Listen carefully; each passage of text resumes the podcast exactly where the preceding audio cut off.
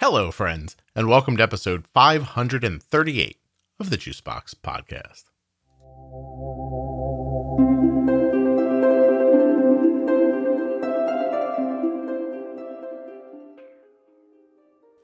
Kelsey's here, everybody. Kelsey's had type 1 diabetes for uh, quite some time, almost two decades. When this was recorded, she was 28 years old, and she came in to talk about the last three years of her life where she's been significantly impacted by a traumatically low blood sugar event. While you're listening, please remember that nothing you hear on the Juicebox podcast should be considered advice, medical or otherwise. Please always consult a physician before making any changes to your healthcare plan or becoming bold with insulin. I want to thank everyone who has supported the show through buymeacoffee.com forward slash juicebox podcast. Some new members include Susan, someone who calls themselves someone, Yoli, Alexis, Kristen, Jeanette, Sarah, Amy, Stephen, and Dell. I'd like to thank them, all of you, and all of the other supporters of the Juicebox podcast.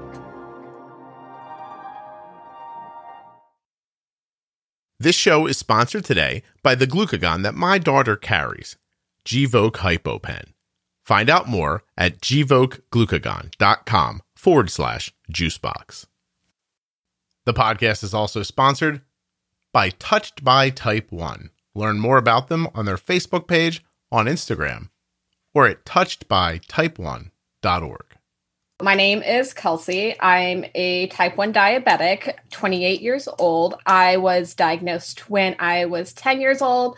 So I've had diabetes for a little over 18 years now. Wow. Um, through that experience, I actually had a pretty bad event in my mid 20s where I almost died from a significant low that I could not get back up.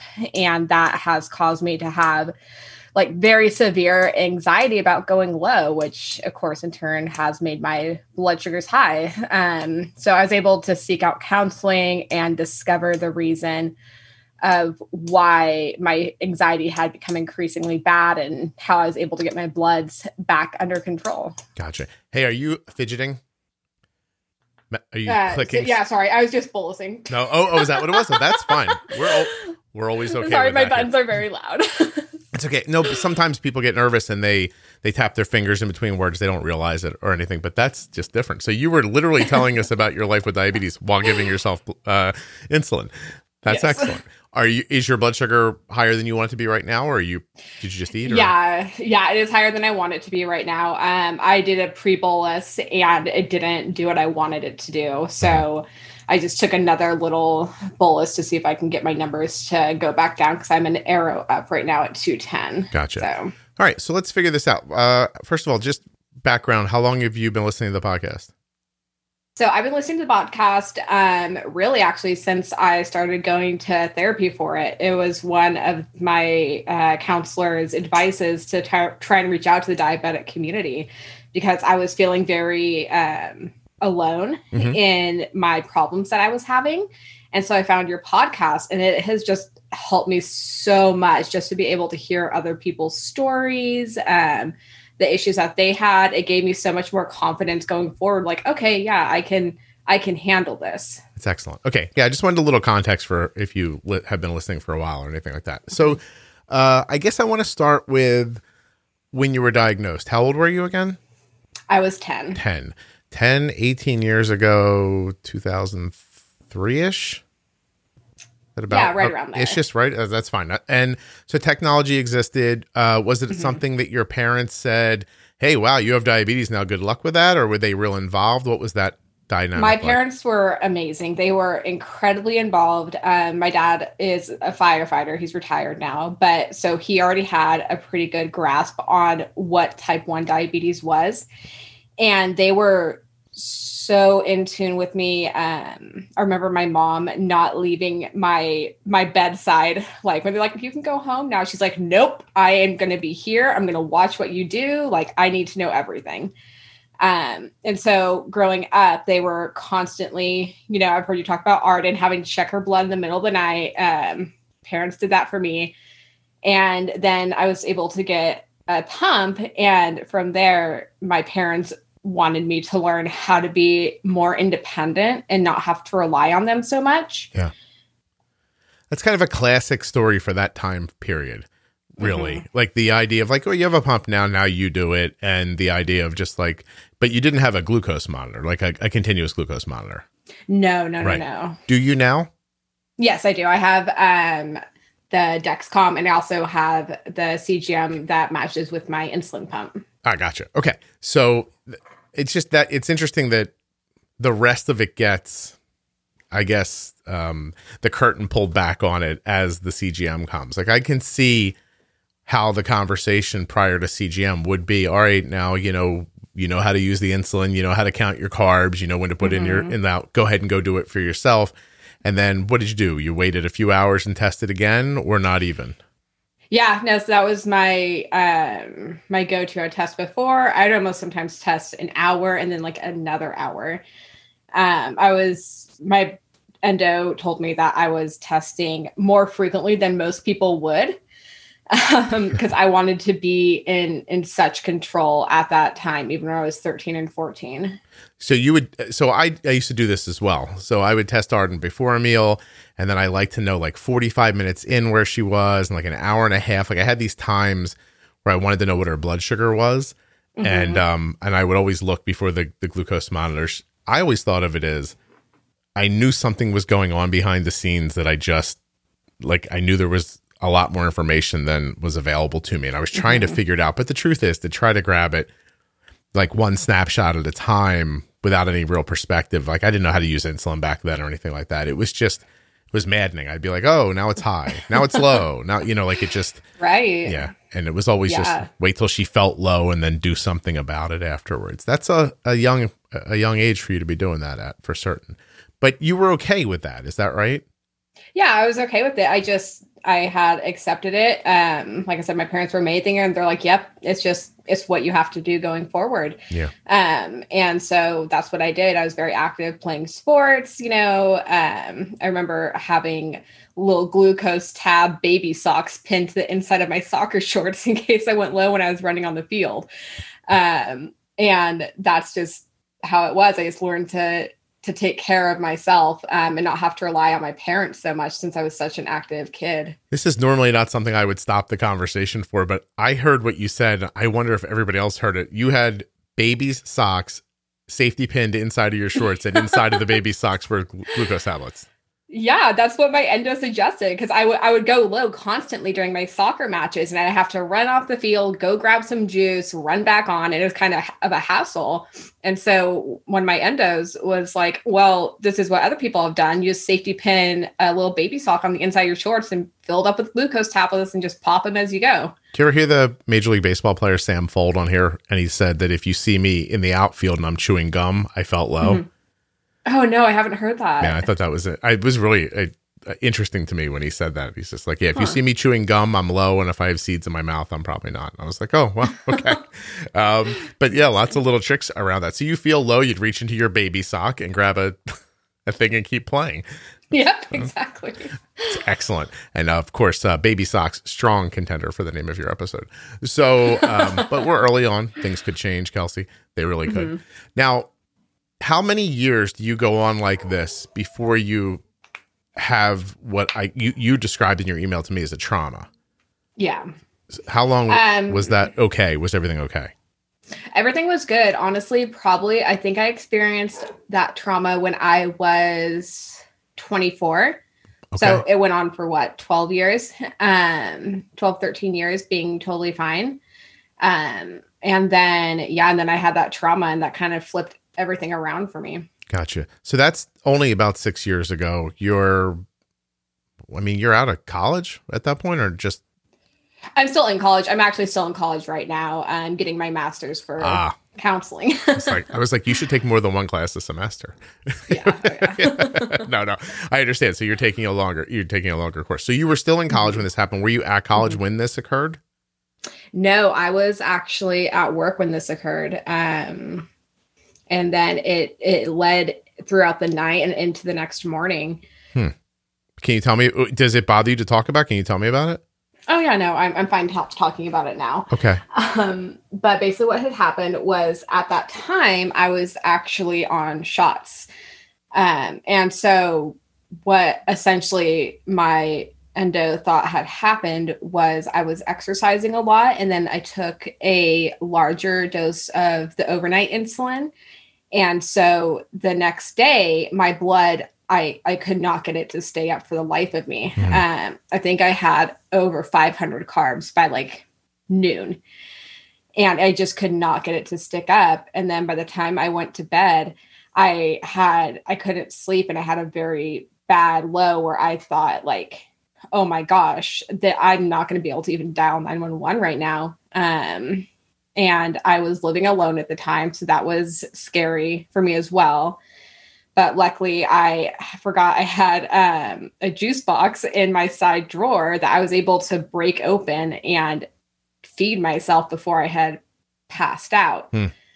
Um, and so after that point, it the low it still continued, but I was able to kind of regain, I don't want to say regain consciousness, but um, get a good grasp again and continue to feed myself until I was normal the next day and the Lantus had officially worn off.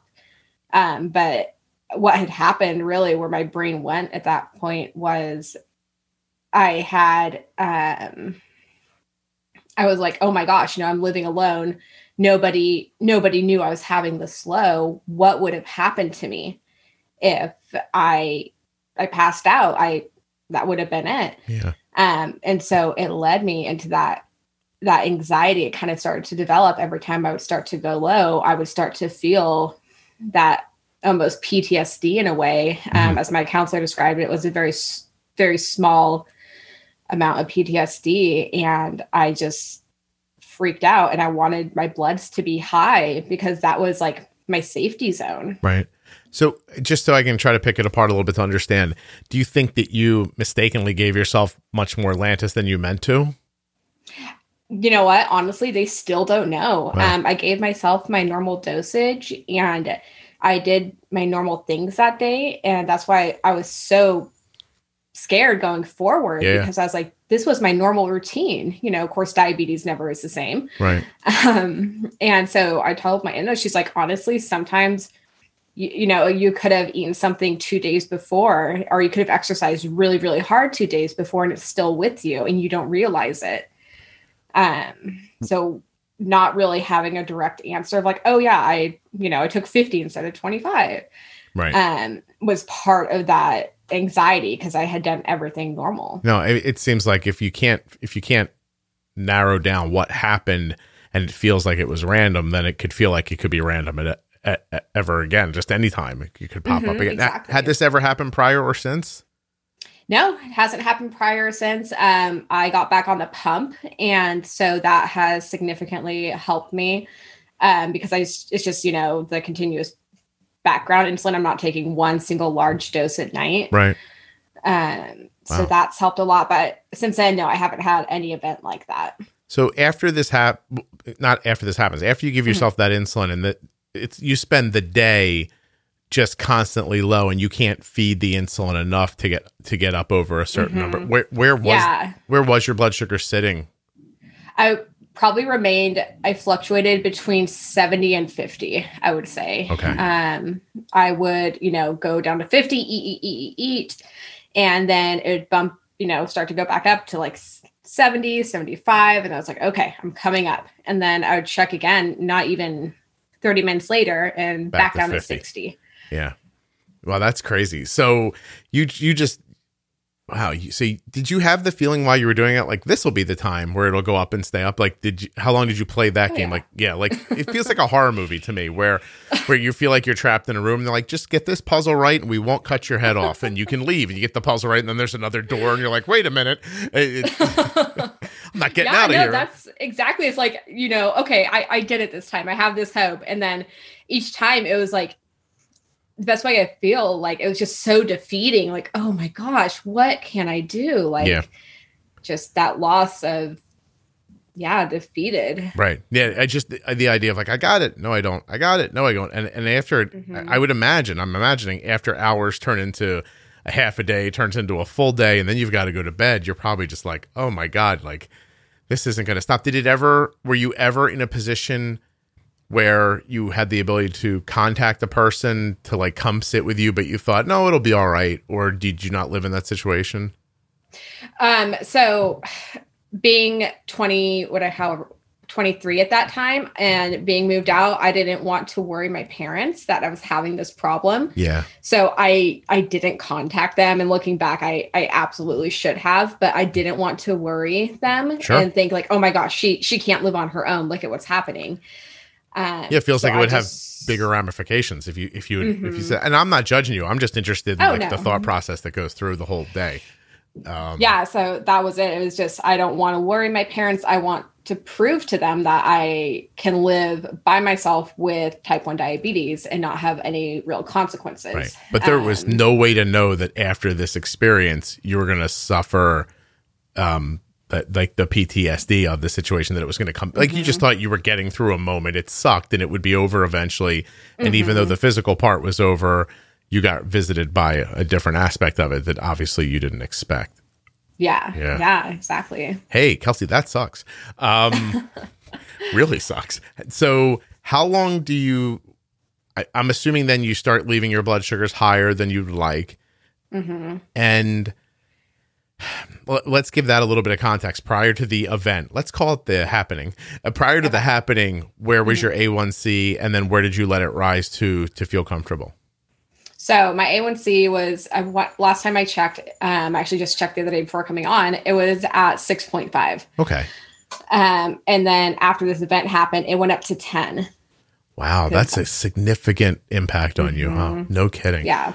How long did you live like that before you thought I have to address this? Like, uh, well, let me ask you first. Did you just imagine that the the anxiety would dissipate at some point? It just never did. yeah, that's exactly what I thought. I'm, you know, once again thinking, oh, I can handle this. I got this. Um, and I gave it about a year. And at some point, I just kind of gave up on myself, honestly. And I was like, you know what? It just, I'm tired. I'm burnt out on this. I don't, I don't want to deal with this anymore. And so, not that played into it as well. Yeah. Um, and it wasn't really actually until I got together with my now fiance, who's a paramedic, and he was like, What are you doing? like, I treat, you know, 10 diabetics a day. Like, if you pass out, I'm just going to give you some glucagon, like, you'll be good. Right. Um, and so it was once I started being with him that I was like, Holy crap, you're right. Like, I, I need to I need to get this under control to live a long and healthy life and that's when I started really seeking out that counseling and I had that desire finally to want to get myself better. It's just really telling how impactful anxiety can be on on the, on the people who are afflicted by it because you know what's up. I mean, you've lived day after day after day after that. You haven't gotten low again like that. So you, you know, if common sense was the only thing you need in this situation, you'd be like, well, it was a one-off thing. It doesn't look like it's going to happen again, and I'll be fine. But that anxiety just stops you in your tracks. It's a Yeah. fascinating monster. Really, really is um, crippling to, for the people that it decides to attack. Um, wow, tens A1Cs. Yeah, this guy likes you. He's not looking for you to have a 10 A1C. That's for certain. Right. right, So, exactly. so you recognize. How do you recognize the steps to take next? Like, how do you decide where to begin trying to break free of this? So the first thing I did, um, I actually sought out counseling on my own, and I just found a local psychiatrist who specialized in anxiety. Um, and so I started seeing him, and he did. It's called CBT, cognitional behavioral therapy, and that is to try and essentially get you to readjust your brain. Is the best way I could say it. Um, trying to like do almost exposure therapy where you're like okay i'm going to get down to 200 i'm going to let it sit there and it's going to it's going to scare me because that's not it's outside my comfort zone um and finally after about i would say three months of seeing him i just i was like okay this is not working um just his method wasn't working for me so i actually reached out to my endocrinologist and was like look this is what's going on. This is where I'm at. I, I want to get better. I'm really determined right now. What do I need to do? And so she set me up with um, a psychologist who worked for my doctors and knew about diabetes. And she was the one who actually got me on Prozac. Um, and when she mm-hmm. got me on Prozac, I'm like, I'm not sad. I'm not depressed. Like, I'm just scared. um, and she goes, Yes, I know. But here's the problem is that your anxiety is starting to cripple you to the point where you're willing to have these significant possible, you know, lose a foot in the future just to stay safe in the moment. And we can't have that.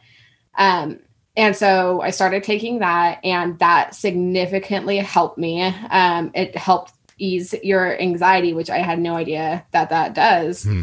Um, Prozac was meant for anxiety as well because it works with your brain chemicals to go, okay, like, yeah, you're panicking right now, but look, at this is going to help to relax you. Mm-hmm. So when I had started having, you know, the triple arrows down, I wasn't going into like this automatic panic mode of, oh my gosh, I need to stop this blood. I'm dropping. What's going to happen? I was just like, okay, we'll let it ride and see where it goes. Right. Um, so that's been the pattern I've been doing, and it's it's just has made such a huge difference. That's excellent.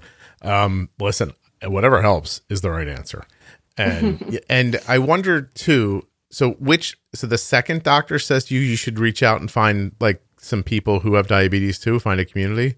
Mm-hmm. Yeah, she was the one because I told her, I was like, look, I, you know, I don't, I personally know any other type 1 diabetics. I feel very kind of alone in this. And that's obviously not helping my fears because I don't have anybody who I can talk to who can truly relate. Right. Um, to what it's like to go low other than a diabetic. Mm-hmm. And so she was like, here, reach out on Instagram, listen to podcasts, here's books. And so I started doing all those things and joining the diabetic communities through Instagram. Um, and that's actually how I found you, your podcast and i was like oh my gosh like being able to listen to other people see their physically see their graphs on their cgms of them going down to 40 with two arrows down made me go oh my gosh like it's not just me. Like these people are scared of that too. Yeah. And having that kind of outreach really really has helped. Right. Well that's that's my finding is that um the feeling of community I've seen it pay people back over and over and over again. Um, you know, I don't need to study on it to tell me how great it works. So mm-hmm. um, that part is absolutely fantastic. The, it's great even that the Prozac work. I looked it up while you're talking. It says, uh, oh, yeah. yeah, Prozac. Uh, pe- people using Prozac can see um, improvement in symptoms of anxiety one to two weeks. Could usually take between four to six to feel full benefits. That's uh, that's just that's magical. You know because uh, right. it wasn't going to let go of you. I don't think. Um, how long have you had a glucose monitor, a continuous glucose monitor? Uh, let's see. Since I got my pump, I have the Medtronic 670G. So um, I've had that for about three years now, and, maybe a little over three. And how long has it been since you met the the second doctor that you talked about? Uh, just two years. Two years. So one year with a continuous glucose monitor didn't make a dent in this. Can I guess? Did it almost make it worse? Oh my gosh, I was going to exactly say that. Yeah. That's what she said. She's like, because you're able to see your numbers doing the scary, scary drop, it makes it worse for you versus kind of being able to go an hour without knowing. Yeah. Um, and I actually, she said, I actually developed a little bit of OCD with it too, because I was continuously like every five or 10 minutes, like, okay, where is it at now? Where is it at now? And that's as soon as it updates is five or 10 minutes. Um, so she was like, You have this very interesting dynamic because, A, when you go low, you feel it. But also, when your anxiety kicks in, it almost feels the same as going low. So you kind of are having this crazy double whammy of mentally feeling it and physically having to feel it, where most people who have anxiety don't really experience that. I have to tell you that when continuous glucose monitors became popular, like when they, they were available in the world and people started using them, there was so much uh, talk from people who had lived with type 1 for a while prior to continuous glucose monitors saying how much continuous glucose monitors made them feel anxious. Mm-hmm. But you don't hear those conversations nearly as much, if at all, from people who are born in the moment of of continuous glucose monitors, who are, excuse me, diagnosed in the moment of them. People who have them from from go don't have that like that same that same impact doesn't seem to occur as I mean this is anecdotally me looking at people obviously Right. but I think there's something about like people who are are diagnosed now or have continuous glucose monitors might not recognize the people that lived with diabetes prior to that like they were they're alive and doing the way they're doing but they didn't really know why they just they're following the rules right like do this Right, yeah, count exactly. that shoot this eat that and you wake up every day and you go huh well that must work because here i am standing here. And then all of a sudden the glucose monitor comes up and you look and you go wow there's a lot of things i could be doing differently here. That's how it hits some people. Some people are then given a picture to what's going on inside of their bodies and they're like whoa wait that's been happening the whole time? Like that's scary you, you know? Yeah. Yeah. no See kidding. that trend. it- so can you tell so i guess i want to ask a question before i ask this one. Um you've been listening to the podcast for a little bit now hmm does your blood sugar still fall drastically like that It does. Um, but I don't get as freaked out. I don't suspend my insulin. I don't uh, try to correct it right away. I just let it be and let it ride. Um, just like from listening to the podcast, it's like, oh yeah, you know, people you trend down, trend down, trend down, and then boom, you level out. And so I've now been doing that and trying to wait for the arrows to stop trending and start leveling. okay so can i talk to you like about just like insulin for a minute so i can i want to orientate around some context here so would you say that your basal rates are are really good or do they need work I would say that my basal rates are very good. Um, I still have some anxiety issues. So when I see that they're, it sounds silly, silly to say, but when they are where my levels are where they need to be at, I'm 100 straight line, it still triggers some anxiety because I'm like, oh my gosh, at any second, you know, I could, I could start to go down because I have three units on board. Mhm. And so it's, a little more I don't know how to say it complicated um for me to still be able to see like I know my basal rates are where they're at because I am where I at where I need to be but yet in that back of your mind that anxiety is like oh my gosh but what if but what if yeah and so it's kind of a still kind of a funky battle what about overnight where do you sit stable overnight at yep overnight my line is perfectly straight at what number. It's still around that 100 No, I overnight I'm still riding around 150 to 170 um, because that's still kind of my safety net. Sure. Because yeah, with the just with the anxiety of it, being asleep and not being able to see exactly what is happening all the time, like I can when I'm awake, right um, is still a jump I need to overcome. Yeah, and please k- keep in mind, I'm not trying to talk you out anything. I'm trying to figure out structurally why are you why is your blood sugar falling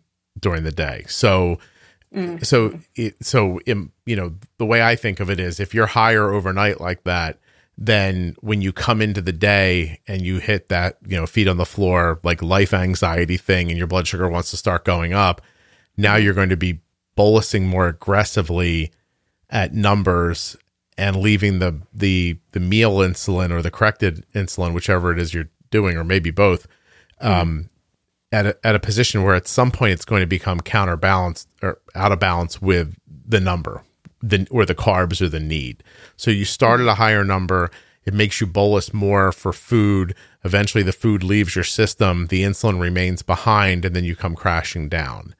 And as I, I realize that this is a specific scenario when we're talking about anxiety. So, but if you came, if you and I were having this conversation and it was just about management and there was no anxiety in it, Mhm. what I would say is that if you could keep your blood sugar stable and lower overnight and even a little lower during the day, then you wouldn't be making up for your basal deficit with bolus insulin. And the likelihood of having a low after a meal would be significantly less because you'd be using far less meal insulin. Does that make sense? Yeah. No, that totally make that's a really good point. Yeah. Um, I actually honestly haven't thought about it like that because I'm so used to, you know, for the past three years, just when I get high, just continuously taking um little micro doses. Yep. So you end up stacking insulin up because of that, which is weird because I don't usually say stacking. Because what I'll tell you is if your settings are right and you need insulin, like I say, if it's it's not stacking if you need it, but you can't you can't stack to make up for a basal deficit. So one of the most interesting things that happens, Kelsey, when I'm talking to people and they're just like, look at my graph, I don't know what to do. Um, I have this peak here and this peak here, and the peaks are always, uh, you know, after meals. And then I get really low, and the the really low is always like two and a half, three hours after meals. And you know, and when I'm, you know, and I look when they're away from food completely, their blood sugars are super stable, around 140 or 150. And then I'll look at that and I'll say, well, your basals, I think your basal needs to be higher. Um, because first of all, when you're super stable away from food or or bolus insulin, you know, if your basal was where it needed to be perfectly, your blood sugar would be super stable, but it would be super stable at 85, not at 150.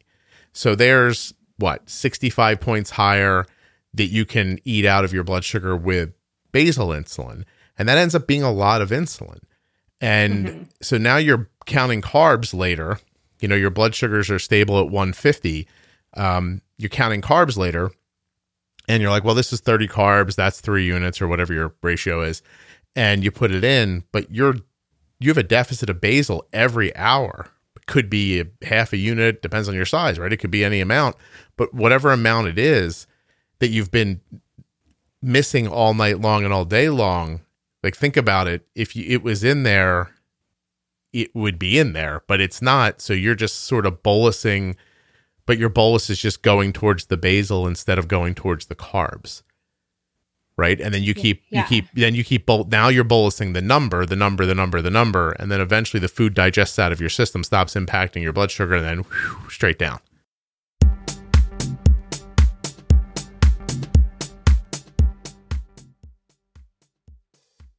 Gvoke HypoPen has no visible needle and is the first pre-mixed auto-injector of glucagon for very low blood sugar in adults and kids with diabetes, ages 2 and above.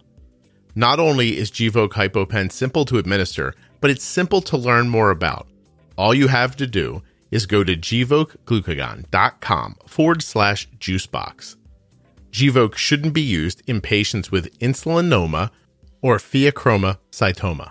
Visit gvokeglucagon.com slash risk.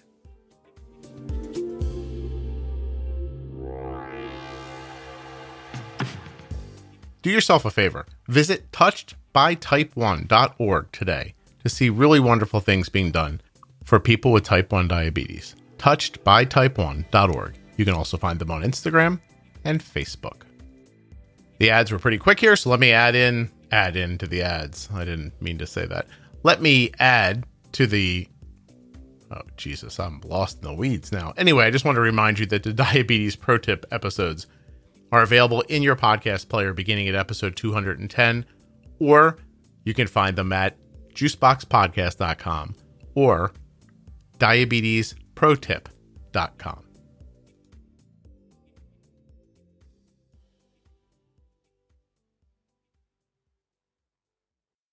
Right. I- Have I mm. described your life? Yeah, pretty to a T.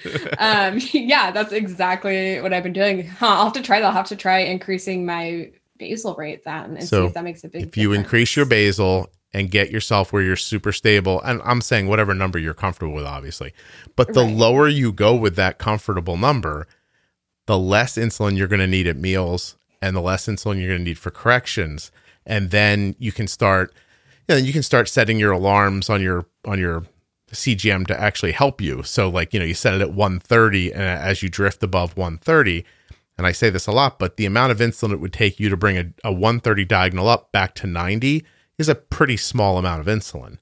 But uh, the amount of insulin it would take you to bring a 250 back down is a lot and again it's going to get um, out of balance with the with the insulin need at some point and then you find the low. So it seems counterintuitive, but those people who show me the peak and then the low and then the peak and the low, they're like, oh, it peaks up after I eat and then it gets low and then I eat something and it jumps back up again. This keeps happening.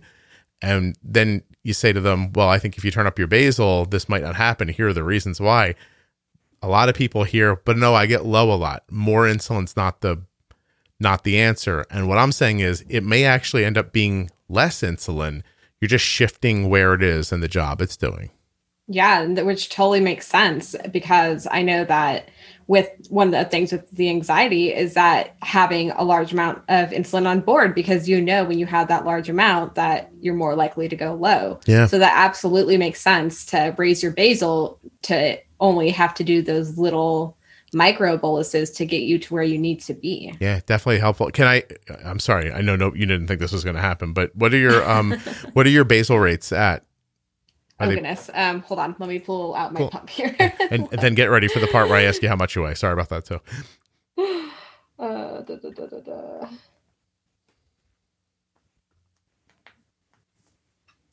And do you have like one singular rate or do you have a bunch of different rates? I have a bunch of different I was going to guess that. Yep. I yeah. have a bunch of different rates. Okay. So let's see here. Edit. Okay. So from midnight to 3.30, my it's at 1.1. Mm-hmm. Um, 3.30 a.m. to 8 a.m. 0.825. 8 a.m. to 12, 1.2, 12 to 3, 0.95, 3 to 7 p.m., 0.375, and then 7 to midnight, one unit. Wow. So you're basically, you've set up a bunch of different basal programs trying to outsmart problems that you have. Is that about right? Yeah, that's pretty okay. much right. Okay. Especially with the weird hours I work. Um, I, I work 5 a.m. to 5 p.m. And so I set that because I know in the morning time, um, I'm not going to be eating for three hours. So I know that my blood's naturally going to drop during that time. Do you work in a hospital? No, I actually, um, I actually work in a jail. Oh, that's more fun. okay. Um, oh, that's a much, that's a much uh, more different answer than I expected. So I'm not saying that there aren't times a day when your basal needs need to change drastically when you're on your, when you're on a pump. Arden uses uh, frequently uh, less insulin overnight for basal than during the day, but it's not that significant. So like mm-hmm. 12 to 3.95 going into 3 to 7.375 that to me sounds like you're like incredibly active at work and not eating at a certain time. Is that about my guess? Right. Yeah, that's yeah. right. So during that time frame, I've noticed that is when my bloods will just crash because it's after eating and I'm not going to eat again until seven. Right. Um, and yeah, running around at work, it just drops during that time period. Yeah. Okay. So I'll bleep this out if you want me to, but how much do you weigh? So right now, yeah, bleep it out. Um, I'm at one right now. Okay. All right.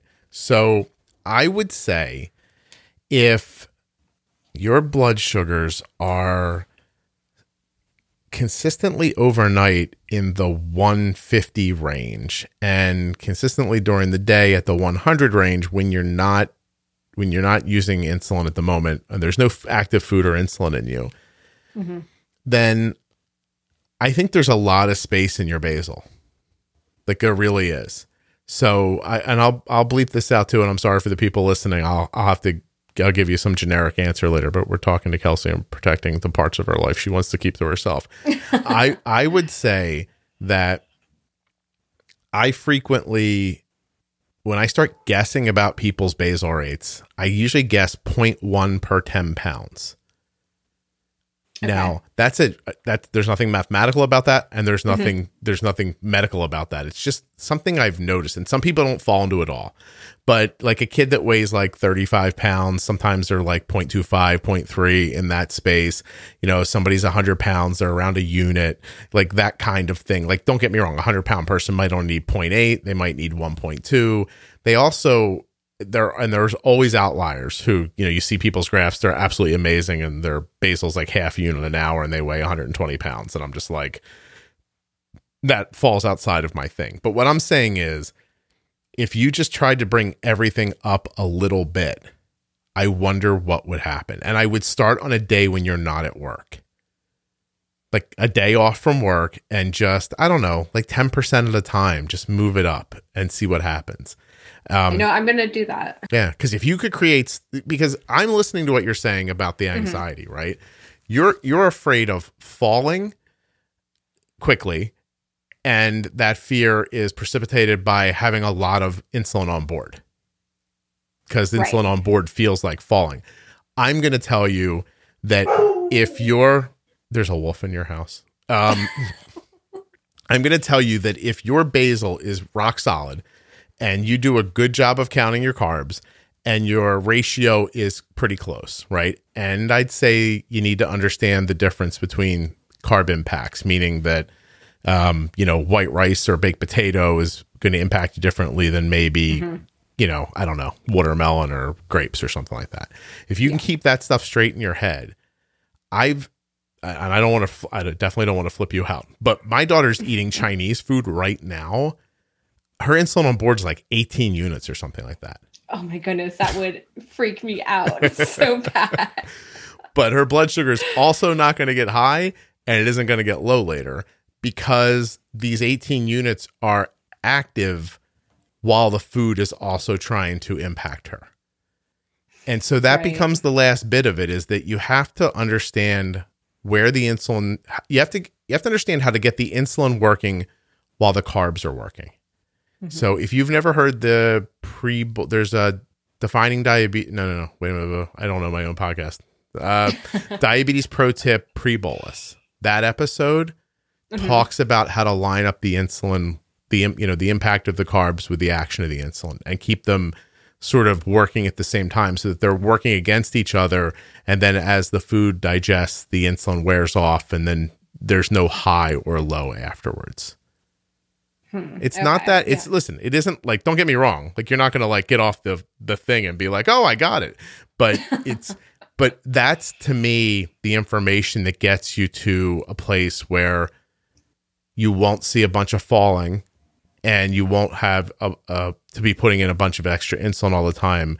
And then hopefully one day you can roll out for a pizza and not feel weird about it Yeah, that's I'll definitely have to listen to that episode and try. I'm definitely going to try that going forward because like you said, eating how Arden's eating Chinese food right now, I I am very limited in my diet because I don't want to eat higher carb things because I know that that's going to mean I have to take more insulin. more insulin yeah yeah it, listen for most for for people who have not had the problem you've had you know the the the trauma that you've had it's still mm-hmm. a and for me as well like it's still a great leap to get over you, you know like i'll never forget when mm-hmm. arden was growing and the first time you're just like you know i mean you just got to remember like i remember setting basal rates like 0.25 an hour.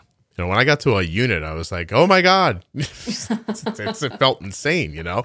But now now there are times around her period where i'm like jacking her basal up to like three units an hour. Oh yeah, the f- hormones behind it. Oh my goodness. yeah. Yeah, it's, it's a lot to try and remember and take in. It certainly is. I mean, listen, there's there's just no doubt. But I also hear in your voice that you're you really do want to find the other side of this. It sounds like to me. Oh yeah, absolutely. Yeah. No, it just it didn't seem like I'm scared and I'm okay staying here. Like it, it seems to mm-hmm. me like you're like, okay, that's enough of this. I gotta I gotta move forward. Plus I take advantage of this time you're dating this paramedic. So Right. exactly. Yeah. And so, yeah, especially with, you know, weddings coming up and we want to have kids, like my numbers have to be prime. So I'm not so scared anymore as much as determined I'm trying to be with it. Good for you. Yeah. You no, I mean, can you imagine if trying to have a baby and having this still like afflicting you? You know, like the, I can't do it. I can't bring, I can't give myself more because there are parts of pregnancy. I've had a number of pregnant women on the show. There are parts of pregnancy where your, your insulin needs just skyrocket. Oh, And- yeah. I've listened to those episodes and I'm like, oh my gosh, you have to literally double your insulin. So, Yeah. knowing that going forward, I, I I know this is something that I really need to to conquer and get a lot more control of. It's really admirable the what you're doing. I know it's it probably to you feels like you're lost in this like slog trying to figure this whole thing out, but you I mean, I hope you know how many people are listening who are in the exact same situation you're in and have not found a way to to even try to address it. It's very common what you're talking about. Yeah, and that's part of the reason why I reached out to you because um, listening through your stuff, I noticed that there wasn't too too many expressions of people who have anxiety and have had to get counseling and like me have had to get on Prozac or what whatever you need to do. Mm. Um, because there's some shame behind it. Like when I first started, I was I was a little bit shameful of myself because I knew I wasn't doing good. And it's kind of getting over that that hurdle and being like, you know what? I you're right, I'm not alone and I want to be able to make myself better so I can make my life better for everyone else who's in it. Is overcoming that shame like one of the first steps? I would say so. Um, for me, originally when I was having this problem um, and people asked me how my diabetes was going, I would sometimes I would just break down and be like, as soon as I started talking about my diabetes, I would just start crying because I was like, oh my gosh, like I don't have anybody else to share this with. Like, this is, you know, it's so scary. I know I'm doing bad. Um, so I think once you kind of start, for me, it was admitting, step A was admitting, like, yeah, I, I have a problem. Um, and then seeking the help to try and fix that problem helps you to overcome that shame, or at least it did for me um, to help overcome it by just simply admitting it and having people be like, okay, you know, like we're not mad at you. We're not like, oh, how dare you have high numbers. Everybody has been so helpful in you know open arms about like yeah let let me know what you need. Yeah. Um and i think that was a really big important step. Does the shame feel like something you end up putting on yourself? Like you think it's going to come from disapproval but it's the fear of disapproval? I don't under, like do you do you understand yeah. the mechanism of that?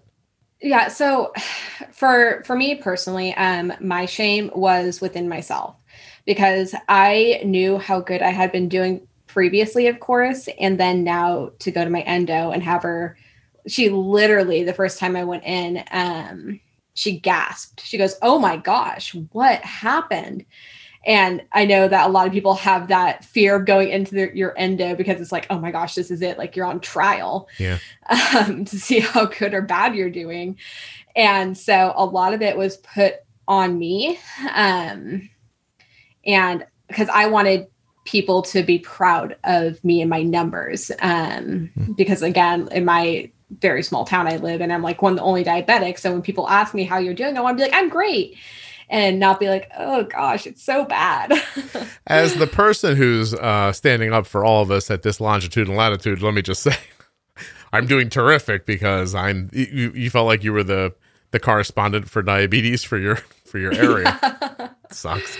I mean, the whole Pretty thing much. is like because I I'm trying to imagine you have this episode you know this terrible low and this traumatic thing and you go back to your doctor next time your a1c is higher like what if she would have just said or he would have just said hey wow this is really out of character and said this in her head you know this is mm-hmm. really out of character something must be up let me find out what's going on let you tell the story of the the low day and the impact it's had on you and help you out of it and then you don't get stuck for the last six years in this bull mm-hmm. you know it, it, it maybe or maybe not maybe maybe your brain's wired in a way where like any trauma would have would have been something that stuck with you? I don't know. Like, do you think if you ever had a car accident, you'd be afraid to drive? Or I guess there's no way uh, to know, right? No, I mean, I guess there's no way to really truly know that if you yeah. haven't been in a car accident. Right. Um, I think that I, you know, I've been in a fender bender, right? I was basically a little cautious after that, but now I'm like, eh, okay, you know, yeah, you're back I, to I, it. I continue my life. Yeah, I'm back to normal. Right. Um, and so I think that if people, if my endo maybe had not reacted so strongly, it wouldn't have instantly put that that oh my gosh, okay, I need to not tell her anything. Yeah, you yeah. know how it's really been. You do live in a small town. I just heard the the steam engine go by. It's probably going to make a pickup at the bank and then take cattle into Kansas, right? yeah, pretty yeah. much. Seriously, it felt like it was in a western for a second. I was like, yeah, I'm sorry, the train. I can't help the train. No, oh no, no. I, I, it's been one of my favorite things that's happened so far, and I don't worry about it. I was like, this is great. I, am waiting for four guys with masks to uh to ride out of the dust. Now, would they be wearing masks because of COVID or because they were going to rob the train? I have no way to know. I mean, probably both. Let's Yeah, could it be? Can you? I, don't you keep? I hate to be the one to say this out loud, but don't you keep waiting for there to be a ton of bank robberies because we're all wearing masks? Like, like, am I the Yes. only one who's been like sitting around going, "When are all the bank robberies going to oh happen?" Oh my gosh, yes, especially when someone walks in with sunglasses, you're like, oh no, is this it? I just, I just keep thinking like some industrious robber is going to be like, "Huh." You know, but I guess not. I, I guess there's more to robbing a bank than wearing a mask. I don't know. I've never, Yeah, I've never looked into it. But uh, uh, anyway, I just, I'm, I, there's an 11 year old inside of me that just keeps waiting for there to be nine million bank robberies.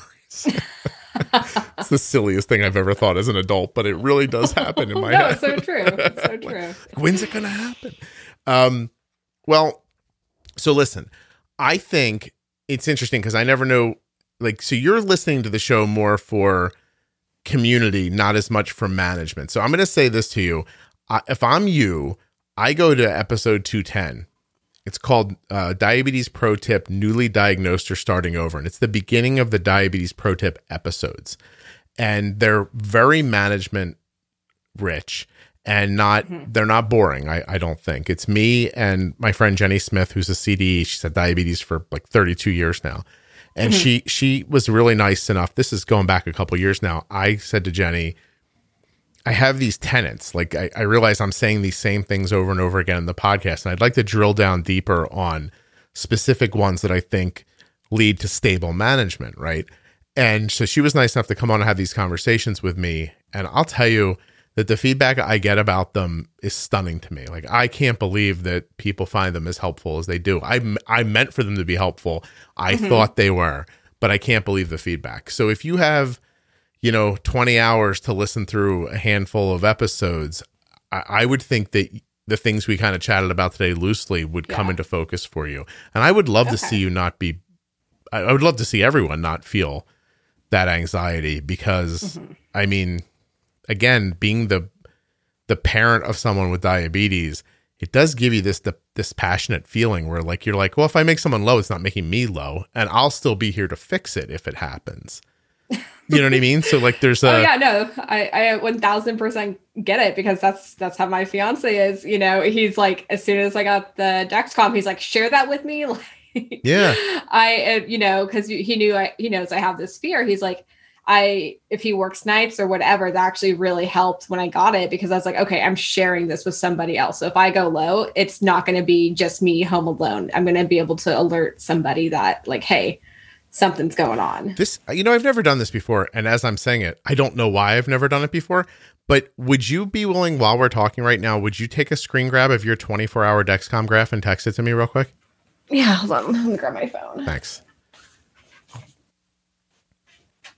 I'm gonna tell you it's not pretty, but No, no, it doesn't matter. It is just, what it is. It just needs to be what it is so I can see it. okay. Uh. Okay. You know how to turn it sideways and choose 24 hours? Yep. Yeah. Okay. Um. There we go. And I'll definitely remember to bleep out your weight now because I'm going to have to bleep out my cell phone number too.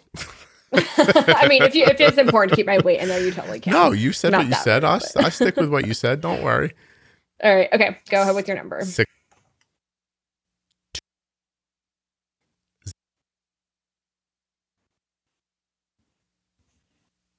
I should bleep out the bleeps with curses, but I really will. Okay. There you go. It's on its way. On, I got it. All right. Yeah. You don't have enough basal. Okay. Most days like this? hmm Okay. Yeah. It's that that roller coaster of high and then like as you can see, super high overnight because again, um, with that anxiety of not being able to sleep, it's No, no, it's just something I really need to like. don't you don't apologize. This is very very fixable. Tell me what the low line is set at. The where's the low alarm at? Uh, low alarms at 70. 70. Where's the high one at? 180? One, 180. One, is that 170. is that right? 170? Yeah. All right. Yeah, you could easily you could easily be doing 1.3 units an hour for basal. You think? That's where I'd start. And as crazy as it sounds, I'd write down all your settings right? Mhm. So you have them, and I would just go to a 24 hour basal rate.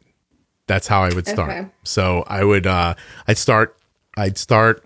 Hmm, how would I start? What's your overnight? 1.1 overnight, then 3 a, Mm-hmm. this is 0.95. blah, blah. Okay. So we got to enlist the boyfriend. We got to do, we got to do it on a Friday night, right? And you just, uh, 6 p.m. on a Friday night that you're not working, you go to, listen, uh, let's try, we'll try 1.3, right? 1.3. A- Okay. And if it's 1.2, it's 1.2. If it's 1.4, it's 1.4, whatever. And you just, you want to get down low and stable, like meaning get to wherever level is for that basal rate, get to stable, and then just let it roll for a while and see what happens. So let's say it gets you to 110 and you're, you know, it's six o'clock because he, if you change it at 6 p.m., it's not really going to start taking effect till 7 p.m. Maybe by nine or so, you'll see about what what's up, right? Now at 10, 11, if you start drifting lower, fair enough, right? Like if you if you get lower than you mean to, then take mm-hmm. a little bit of the basal away, make it, you know, 1.2 instead until you come stay stable where you want to be. But just keep in mind, you are going to go stable somewhere. And at 1.3 at from what I'm seeing from this, I'm guessing you'll be stable around 100 maybe. And then if you don't have any active insulin in you overnight, okay, so you don't make a big bolus at nine o'clock or 10 o'clock or 11 o'clock, something like that. Mhm. I, I, I'm not a doctor, and you certainly shouldn't listen to me because my wife says I'm an idiot, okay? But you're not going to have a drop. If your basal rate is where it belongs overnight, you shouldn't see a significant drop. And if you do, like if at one o'clock you start drifting down and you get to, you know, 90 and you're not comfortable with that, well, then maybe, maybe from 6 p.m. till midnight, then it's 1.3 and at midnight it's 1.1. Like, I don't know. But right. like, no, definitely. That's, I'm definitely going to do that. and I'm com- please so that you know uh Kelsey, I'm making up numbers right now. Like Oh, no, I yeah, know, I yeah. know. you have to you have to figure the numbers out for yourself. But this this graph can handle a lot more basal throughout the day. And when it and when you have it, because I see your I see your meals, like you're shooting up immediately and staying up after a meal, which is an indication that you're not using enough insulin for the meal and your basal is is low to me. And the, I, and I'm getting that from the angle of the pitch that your blood sugar goes up at after you eat. So, and I can even see here you make corrections that are pretty aggressive and it takes them a couple of hours just to get back to 200 and then it just bounces again. So, yeah, so th- Yeah. it's you so in order, get your basal right, figure out your pre-bolus time. What's a fair amount of pre-bolus time for you?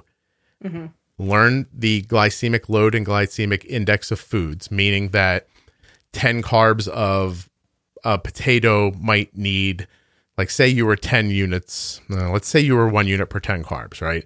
And so if you were one unit for 10 carbs and 10 carbs of potatoes might need a unit and a half where 10 carbs of you know strawberries might just use the unit. So so meaning you're going to have to learn that there are some foods that punch above their weight they need more insulin than your ratio indicates just as there are some foods that need less insulin than your in, your ratio would indicate. So then you got your basal right you understand pre-bolusing meaning you want to get the timing of the insulin you know lined up with the impact of the food and mm-hmm. then you know have a reasonable understanding of what foods need what kind of like strength and from there the rest is stay flexible which might in it's possible might be the hardest part for you in the beginning. And meaning that you know you know if you if it tries to get higher you might have to correct it. If it tries to get lower you might have to bump it back. And i swear and try those pro tip episodes. If you're not living a different life in a month i'd be surprised. All right. I'll definitely do that. I'm, I'm excited. I'm excited to do that going forward, actually. cool. Kelsey i'm telling you now now you've interested me. Now i want to stay involved if you want me to stay involved. I want to hear how things are going after you try this. And there's no pressure. Whenever you do it Yeah. you do it. But i would i would love to know your graph looks a lot like a newly diagnosed kid's graph Yeah, it- it's a hot mess. no, no, no, no, no. Listen, it, it, all right. You know what? Why am I disagreeing with you? You're an adult. It's a bit of a mess. it's a bit of a mess. But at the Yeah, same I know, time, I know. but at the same time, the, the fix isn't difficult. It's just it's basal, then pre bolus, then understanding foods. And if you do those three things, listen, you're back to your six five. I mean, you do those things, you're back to your six five pretty quickly. But that's not the important mm-hmm. part. The numbers aren't what we're talking about. What's important for you is is com- com- being comfortable.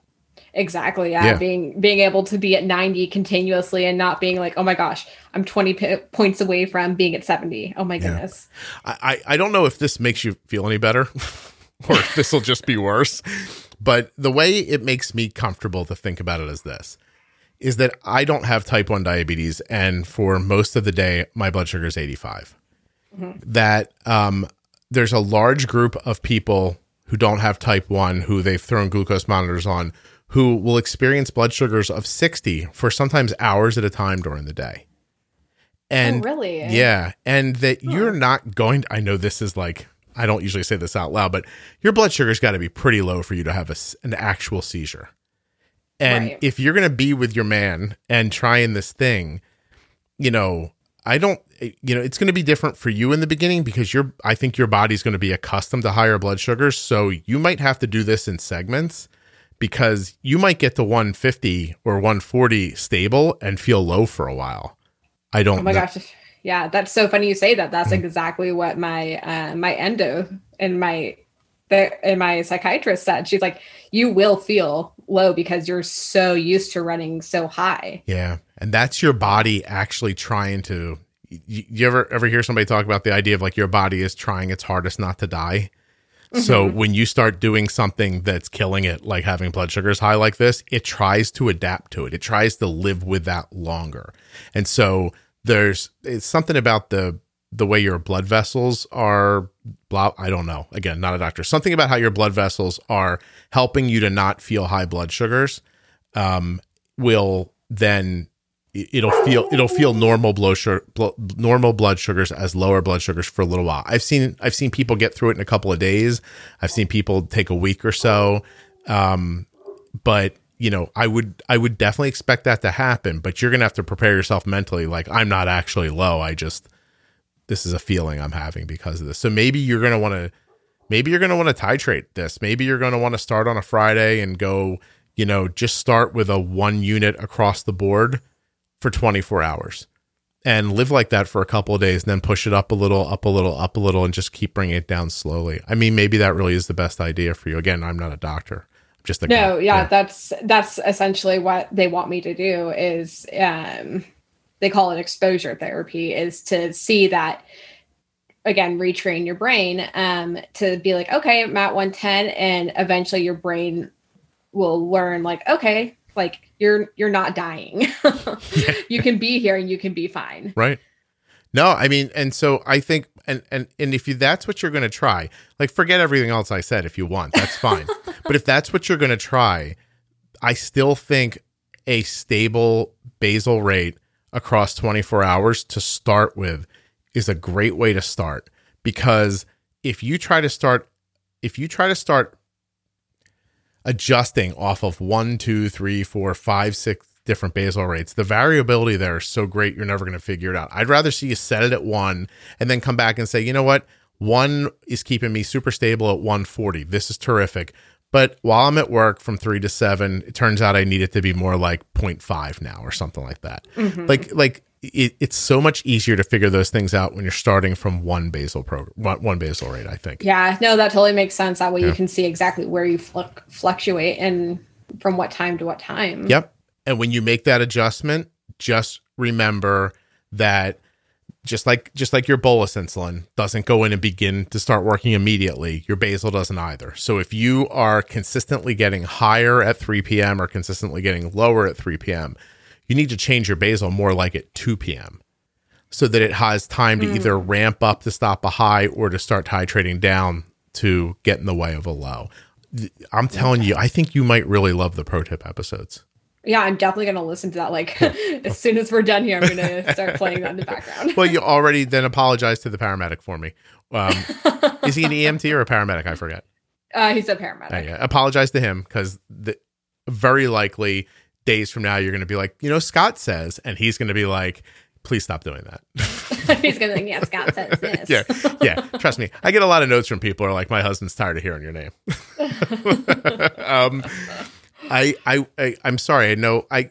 There's part of me that wanted you just to explain your whole thing and go on, and then like halfway through, I was like, I wonder if I couldn't help her get through this. So Mm-hmm. I, I shifted my gears a little bit. Is there anything that we didn't talk about that you wanted to? Um, no, I think we basically hit all the points that that I wanted to talk about. Cool. That's amazing. How do you feel after like making like some sort of a even though it's just a kind of sub a, a subconscious decision like I'm going to I'll try that. Does it make you nervous or how do you, how do you feel about it? Um, I feel good. I I want to say I feel um, I guess the best word would be empowered going forward. Um, because I'm like, okay, you know what? I I have a plan. I'm a I'm a planning kind of person. Mhm. So having some kind of uh, time frame and a plan of what I'm going to do, what I can do, really actually helps me quite a bit.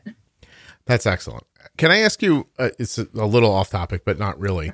Does are you an anxious person aside from the diabetes? Um, yeah, I would say I'm a little bit more type A. Um, I definitely like to have, you know, a plan and then 15 steps if that plan doesn't work out. you got lists of things around the house, Kelsey? Yeah, pre- yeah, pretty much. Yeah, my wife hands me lists a lot. And I'm like, what do you need from me on this? And what I've learned over years is she just needs to see me crossing things off the list.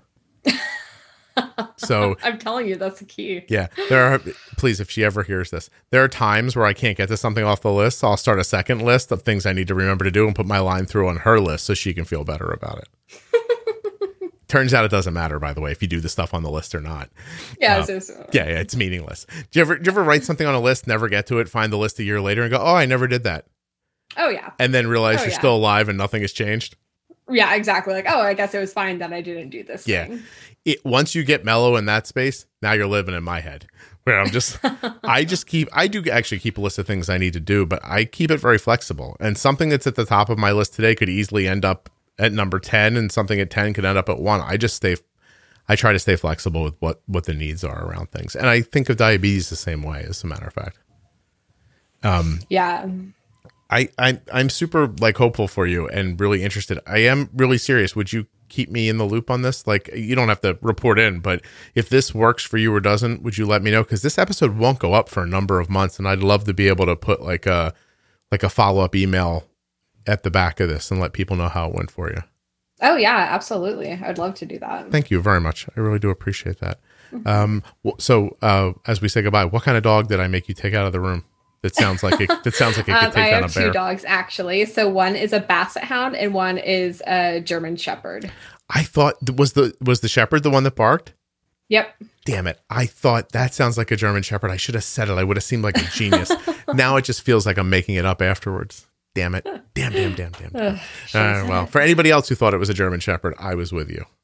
Um, beautiful dogs.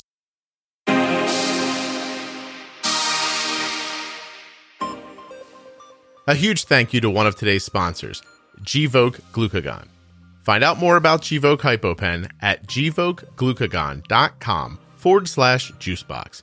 You spell that G V O K E G L U C A G O N dot com forward slash juicebox. Thanks also to Touched by Type 1. Don't forget to find them at touchedbytype1.org. And of course, those diabetes pro tip episodes can be found at juiceboxpodcast.com, diabetesprotip.com, or right there in your podcast player, beginning at episode 210. Thank you so much for listening. I'll be back very soon with another episode of the Juicebox Podcast.